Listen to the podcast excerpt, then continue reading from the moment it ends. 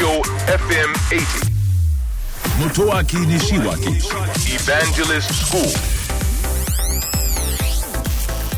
東京 FM エヴァンジェリストスクール3月3日放送分のポッドキャストをお届けしましょう、えー情報のお話をさせていただきました、えー基本的にはやはり情報をどんどんどんどん貯めていきたいですねでも消えてしまう可能性もあるし、えー消えるというよりも自分で取り出せなかったり何万年か何千年かいや何年後でもいいですよ。そのサービスや読み取る仕組みがなかったら情報が消えたのと同じですよね。発見なんてこと言われなくなるわけですよね、えその可能性が非常にこう今危惧されているんですね。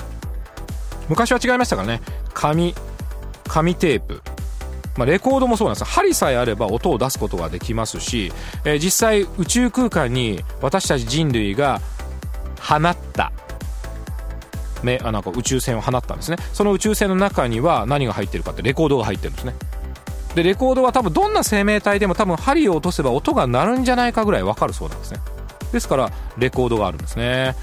そういうことを考えますとそこまではちゃんと再生することができる。つまり読み取ることができるんですがここから先ですね。MD、CD、DVD、ブルーレイハードディスク。これ将来どうするんだろうなと思うんですね。例えば面白いことが他にもあるんですね。仮想通貨です。ビットコインをはじめとする仮想通貨ですね。仮想通貨もインターネット上であるいは電子機器上で管理されているものなんですね。ですから見ることができません。故にハッキングをして盗難される可能性があったりするんですね。ところがその電子通貨も暗号通貨いわゆる仮想通貨も紙で記録をすることができるんですよ。そうすると、まあ、自分の手元にありますから、まあ、安全といえば安全なんですね。ただし利便性が損なわれます。すぐに支払いに使われなかったり相手にこう少しそこから切り取るってことがなかなか難しくなりますよね。ですからまあ紙という文化私は好きなんですしずっと長らく残しておくにはいいものだと思うんですけどやっぱり IT の利便性にはかなわないということですね。そこで思ったのが歴史的に残しておかなければいけないもの大切なもの。これはなるべく紙にして保存をするというのをそろそろ私たちは IT の進化のもう一面で考えた方がいいんじゃないかなと思っています。実際にその取り組みは海外のさまざまな文書を保管している図書館で行われているんですね、まあ、IT も大切ですけど紙という文化も大切だと思います。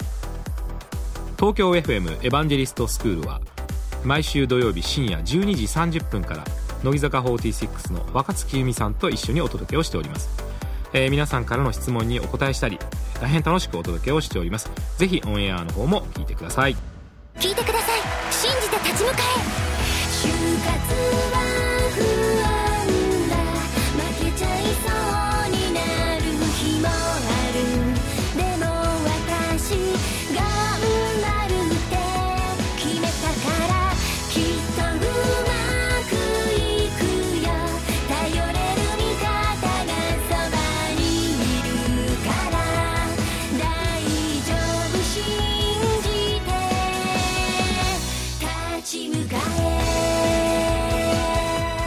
就活で使える情報はきっとあなたの自信になる。日本経済新聞電子版。